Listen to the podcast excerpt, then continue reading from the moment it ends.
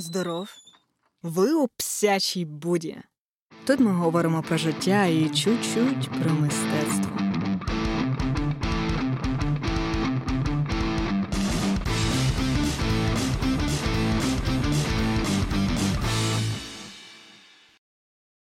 Я думаю, що сьогодні всім нам трохи потрібно більше впевненості у тому, що ми робимо. Бо перед війною у кожного були свої творчі та професійні мрії. Хтось запускав стартапи, медіа, кафе, бізнеси, виставки, подкасти, зрештою.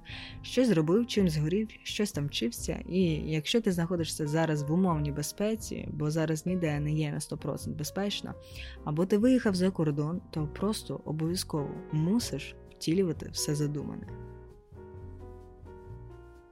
Окрім волонтерства, грошової підтримки зе ес у та відбудови економіки, я гадаю, нашим громадянським обов'язком є також робити ті речі, що роблять нас щасливими. Як казала Айн Ренд, радість – це паливо для душі. Одні з тем, які мене зараз цікавлять, ну і останні два роки, а може все життя, є інновації, креативне та дизайн мислення, ну і творчість.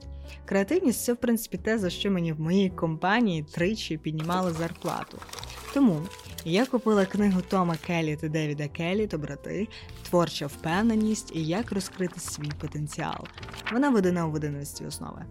Девід та Том – брати, засновники глобальної компанії «ай ді і о», що, використовуючи принципи дизайн-мислення, придумує продукти та сервіси. А ще хтось з цих братів заснував Стенфордську дизайн-школу, такий перший і шанований інститут зараз, який вчить студентів застосування цього дизайн-мислення. Коли ми чуємо слово «креативність», складно не уявляти рекламні ролики банди чи Федерів чи будь-якої іншої агенції з брендингу. Ну, щось дуже класного, яскравого і творчого. Але креативність з боку, з точки зору ай ді і о, це про спосіб мислення і коли ми, коли ми вирішуємо проблеми.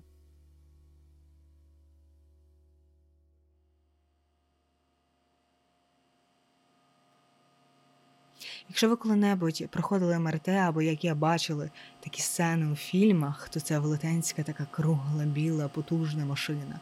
Ти лягаєш і пару хвилин чекаєш, поки червоні магнітні хвилі ковзають по добі туди-сюди. Ну так приблизно з фільмів. Потім ти встаєш і все. Навіть якщо ви ніколи таке не проходили, то розумієте, що в принципі не виглядає, що буде боліти. Але чи задумувались ви, що дивитесь на цей умовний досвід з погляду дорослого? Бо малі діти теж проходять ем ер те і часто настільки переживають, бояться, бо ця машина ще й дуже шумить, що ті діти не можуть лежати спокійно, тому їх пересипляють. І це у разі, якщо вони таки залізли туди. Чимало дітей взагалі влаштовують істерики і скасовують свій запис. Даг Діц, який витратив два роки свого життя над створенням нового апарата ем ер те, який, до речі, ще й номінували на такий дизайнерський Оскар за зовнішній привабливий вигляд, коли дізнався, як діти насправді реагують ну, на його ем ер те в одній американській лікарні, він аж розплакався від розчарування. Саме тоді він вирішив записатися на курс від Стенфордського інституту дизайну. По завершенню навчання він знайшов рішення, як зробити цей апарат ем ер те приємнішим для дітей. І якщо ви думаєте, що він побудував нову машину, то ні.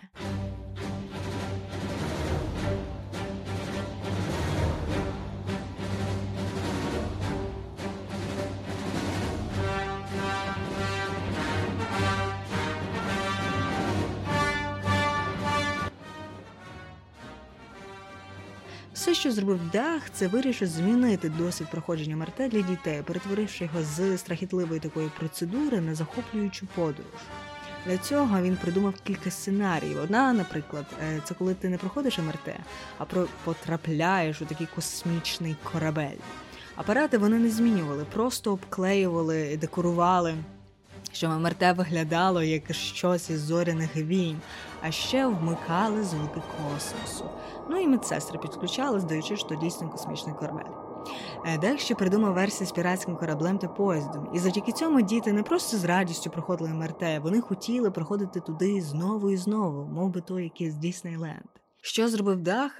Він вдався до одного з принципів дизайн-мислення, а саме врахував приховані потреби малих пацієнтів. Мудрим словом, це називається людиноорієнтований дизайн. І це при тому, що Даг двадцять п'ять років попрацював у General Electric, така відома компанія у відділі медичних апаратів. Тобто це і компанія така стара, і сама індустрія стара, не дуже схильна взагалі відходити від методички в своїх підходах. І от цією історією з книги про творчу впевненість, про Дага Діца, Том та Девід Келлі хочуть показати нам і пояснити, що бути творчим – це риса, яка притаманна усім, навіть якщо ти розробляєш нудні білі ем ер те в старій е- солідній компанії. Взагалі, голе босе людство завдяки цій рисі творчості, воно і тому і вижило. Навіть всесвітньо відомі художники, якими ми захоплюємося, були інноваторами у свій час, не просто створивши щось супер геть унікальне і незрозуміле, а просто інколи спростивши нам досвід пізнання прекрасного. Прекрасний приклад – Ренесанс. Це не лише вражаючі мистецькі твори італійців, але це і винайдення лінійної перспективи. І змальовування багатьох людей, одночасно кількох, тому твори, якщо ви на них дивитесь, вони виглядають живими та динамічними. Це також незвичайні ракурси, які, які тоді відкрили. І врешті відома картина «Народження Венери» Сандро Боттічеллі. Щоб ви знали, це вперше намалювали голу, повний зріст жінку, та ще й поставили її по центрі. На думку цієї двійки Тома та Девіда, не треба вам їздити в якусь там крем'яну долину, щоб натренувати собі цю творчість. Навпаки, те, що дозволяє нам бути інноваційним, творчими, це просто власна віра у свою здатність творити. Вони кажуть, що, якщо чесно, ми часто знецінюємо свої здібності, типу я не вмію, не вмію малювати, я не художник, я не креативний. Тому ця книга «Творча впевненість», вона якраз допомагає збитися з цього деструктивного і точно не на часі е, мислення, і нарешті зробити те, про що ви мрієте. Отож, е, як в ай ді і о власне підходять до вирішення проблем? Їхній метод складається з чотирьох етапів. Це натхнення, синтез, формулювання задуму та експерименти і, врешті, втілення. Поговоримо про натхнення, бо всі його сьогодні потребують. Як ви знаєте, хороші ідеї мають таку паскудну звичку не приходити, коли потрібно. Тому часто просто сидіти під яблунею, сходити в душ, поспати чи провести брейншторм-сесію не допоможе. Принаймні мені. Я чула, що вона письменниця для того, щоб написати конкретну сцену про безхатьків, жила кілька тижнів з безхатьками, щоб зрозуміти, як найкраще передати цей досвід. Е, тобто, що вона зробила? Мудрим словом називається це «йшла в поле», а не сиділа вдома і мудрувала в себе в ліжку. Тому перша порада інноваторів компанії ай ді і о – це, власне, йти, шукати експертів, занурюватись в незвичні середовища, а ще спілкуватися з людьми, для яких ви плануєте щось там створити. Дуже часто, коли люди думають про тих, для кого вони це роблять, то користуються маркетинговим таким методом профайл клієнта чи користувача або персона, метод персон.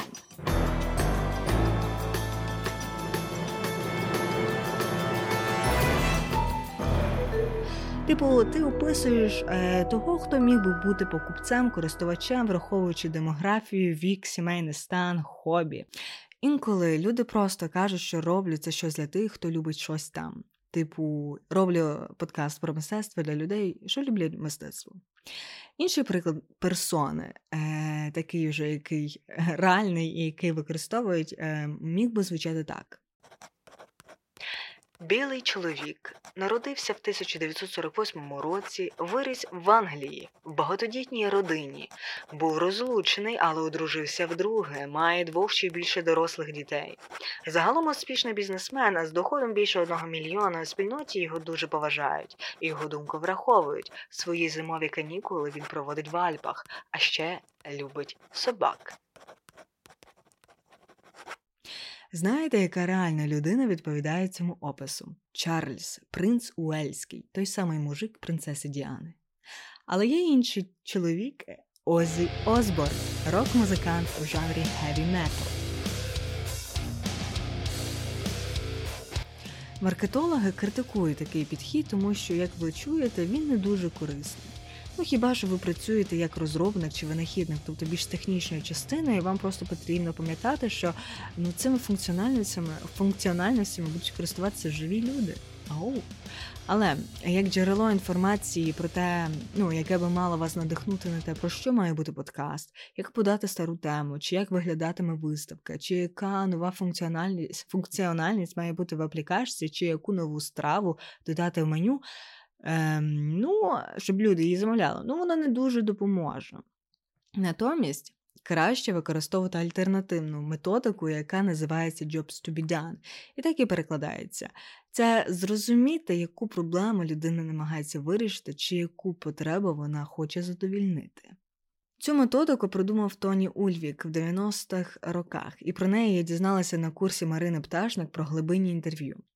Одна з історій, яка колись мене супер вразила, це те, як одна компанія з Детройту, що будує будинки, вона, власне, застосувала цей підхід Jobs to be done, щоб зрозуміти, чого ж люди не хочуть купувати їхні класні квартири в нових будинках. Ти якби хочеш переїхати, чого ж ти не переїжджаєш?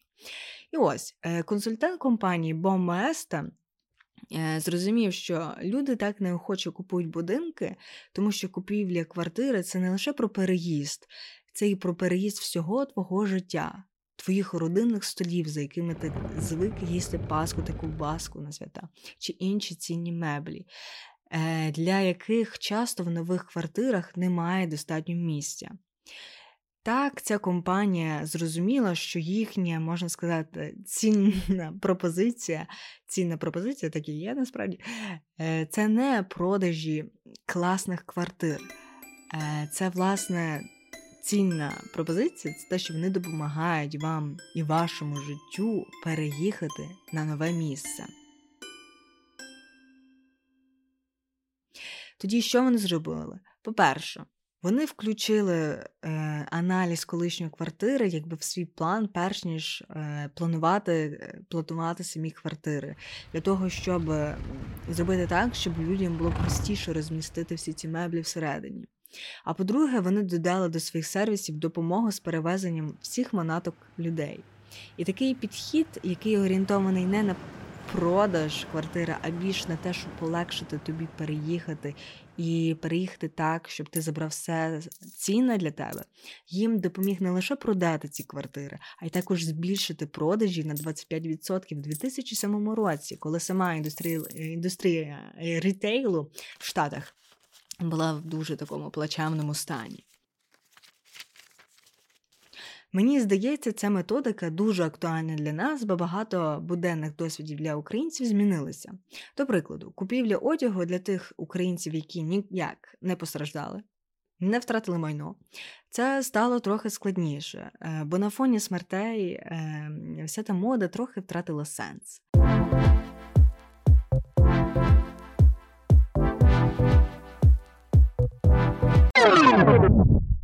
Але коли я бачу, що певний бренд віддає частку з продажів на армію, я більш схильно купити ті джинси, бо я відчуваю, що я роблю щось корисне цим теж. Ще не вмерла України ні слава, ні воля. Інша порада, де брати натхнення, окрім Jobs to be done, інтерв'ю з вашими там потенційними покупцями чи людьми, для яких ви що створюєте, це, власне, в паралелях.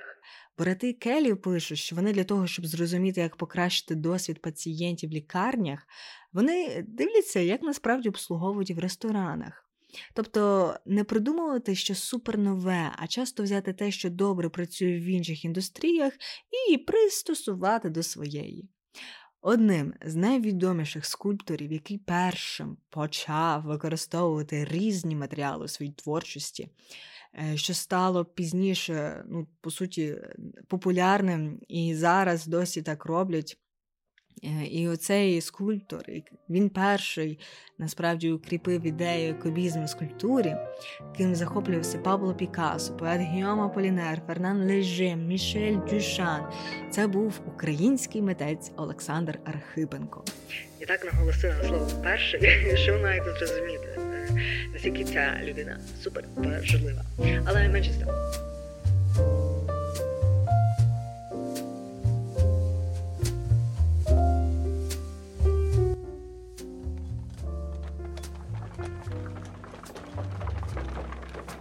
Він народився в тисяча вісімсот вісімдесят сьомому році в Києві і там і провів свою юність, навчаючись у тисяча дев'ятсот другому по тисяча дев'ятсот п'ятому році в Київському художньому училищі, звідки його у тисяча дев'ятсот п'ятому році виперли за участь в страйках.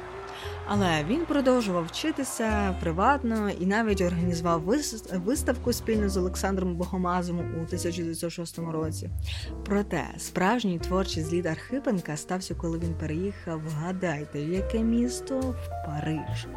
Там вчився далі в місцевій школі і спілкувався з вихідцями, художницями, художниками з України, як Соня Делоне, Володимир Баранов-Росіне, а також з такими фігурами, як оцей Пабло Пікассо, Дюшан і всією цією французькою сливкою. Між іншим, в тисяча дев'ятсот десятому році у Парижі він відкрив власну школу, а через десять років заснував ще власну школу мистецтв у Берліні. Ще й навіть встиг взяти участь в Венеційському біеннале в тисяча дев'ятсот двадцятому році. І я думаю, він мав певну якусь таку внутрішню чуйку, що Європа як культурний центр скоро вигорить. Вже в двадцять третьому році переїжджає до Штатів. І залишиться там до кінця свого життя, що його далі будуть найменувати, найменувати американським художником українського походження. Але що саме такого крутого зробив Архипенко? Я думаю, що французьке середовище вплинуло дуже на нього з позиції якоїсь експериментальності чи щось подобного, тому що він дуже багато все експериментував. По-перше, він відмовився від використання якихось таких звичних матеріалів, які ми всі асоціюємо з класикою скульптури. Це бронзові фігури, мармурові фігури, гіпс. Натомість він використовував скло, фанери, метал. Тобто такі метали, що ви не подумаєте, що з них можна щось пластичне зробити. Навпаки, виходили такі класні геометричні форми, через що його і тому і почали вважати першим кубістом в скульптурі. Хоча він не любив себе так називати, але всі художники насправді не люблять, коли в групу якусь запихають. Коли Архипенко переїхав у Штати, він далі цікавився різними матеріалами. Зокрема, відкрив для себе новий матеріал – плексиглас. Це таке органічне скло, може бути кольоровим, з нього роблять лінзи для окулярів. Але найбільше художника в усьому світі знають за винайдення такої штуки, як отвори в скульптурах, або, як то назвали, контрформами. Це звучить дуже просто, але до нього ніхто не, здога... ну, не, до... не здогадався, що в самій скульптурі можна, або саму скульптуру можна якби зробити так, що оця порожнеча, вона теж якби створює якусь форму у вашій уяві. Ця ідея у нього виникла ще в дитинстві, точніше він помітив е, оптичну ілюзію, е, що коли поставити одна біля одної дві ідентичні вази, то між ними ви з порожнечі побачите, що є якби третя. Традиційно вважалося, що скульптура починається там, де матеріал стикається з простором. І я вирішив думати інакше, експериментував і зрозумів, що скульптура може починатися там, де простір просто оточений матеріалом. Якщо ви також будете дивитись на роботу Архипенка після цього подкасту, то помітите, там дуже багато саме жіночих скульптур. А жіноча скульптура – це, ну, супер давня традиція. Найвідоміша жіноча скульптура, про яку я вже якось розказувала, вона сягає, зараз спробую це сказати, двадцять чотири тисячі - двадцять дві тисячі років до нашої ери. Це Вілендорфська Венера, яку знайшли, і вона має всього лише десять сантиметрів. Така жіночка пухленька, з грудьми, але без обличчя. І ті, вважаю, що ці скульптури створювали для того, щоб е, посилити родючість земель. Архаїчні скульптури були дуже популярні в двадцятих роках в Парижі, бо тоді їх понавозили з, з Африки, і насправді досі в Парижі є один музей, музей, де знаходиться все, що колись вивезли найманці. Це і маски, і релігійні скульптурки, списи, і все таке дивне. І якщо ви бачили колись картину «Авіньйонські дівиці» Пікассо, то у ті геометричні лиця – це здерті образи з цих африканських масок. Архипенко теж надихався архаїчними скульптурами, але не африканськими. У дореволюційному Києві навіть зараз ви можете побачити кам'яні баби. Це такі дохристиянські скульптури богині землі. Я знаю, що якісь можна знайти на Старокиївській горі у стіні історичного музею. Ну, хази, що зараз. Це такі кам'яні, без обличчя, але з великими грудьми скульптурки. Теж, думаю, для е, цього е, релігійного, родючісного призначення. Що схоже, він побачив в архаїчних музеях Парижа, але жіночі скульптури Архипенка, вони не такі грубі, як ці релігійні архаїчні скульптури. Вони, по-перше, дуже акуратні, гладенькі, блискучі, у різних позах, ще й з дірками. Чому жіночі? Я не знайшла пояснення, але десь читала, що скульптор вважає, що ну, він дуже любить простоту. А на мою думку, немає простішої естетичної форми у світі, ніж жіноче тіло.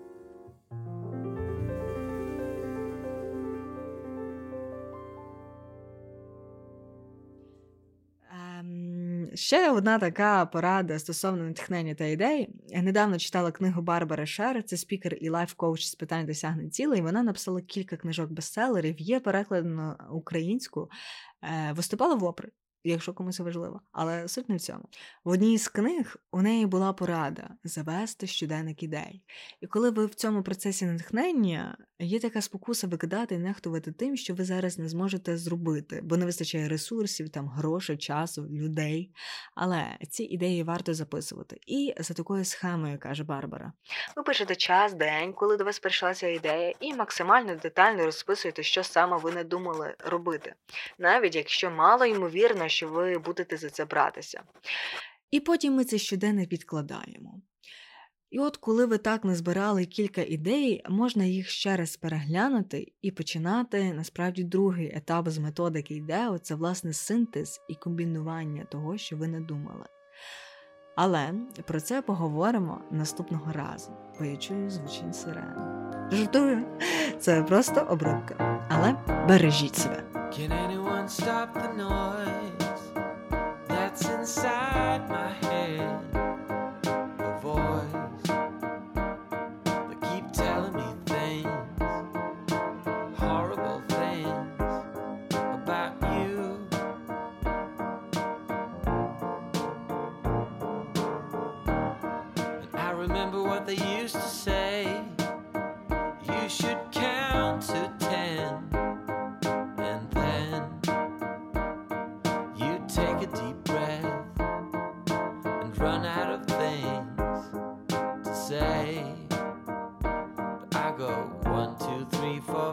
six, seven, eight, nine, ten, and then I started the war.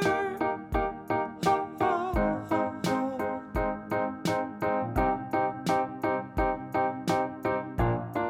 Yeah, I started the war. Do you ever feel the same? That you too can hear a voice.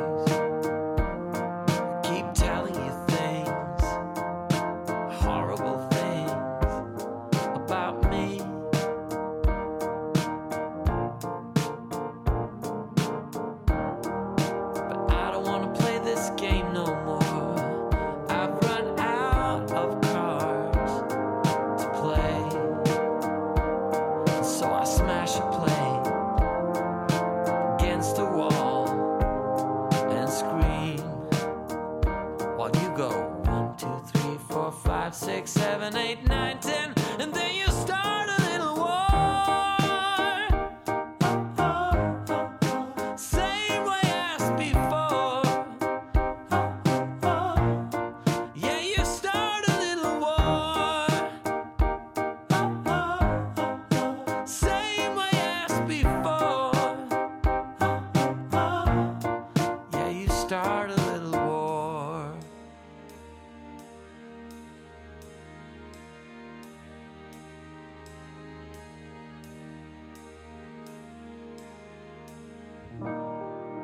If you know how to stop the noise that's inside our heads, please don't stop telling us things, horrible things, about counting to ten again and again, always the same. It's like one, two, three, four, five, six, seven, eight, nine, ten, and then you stop.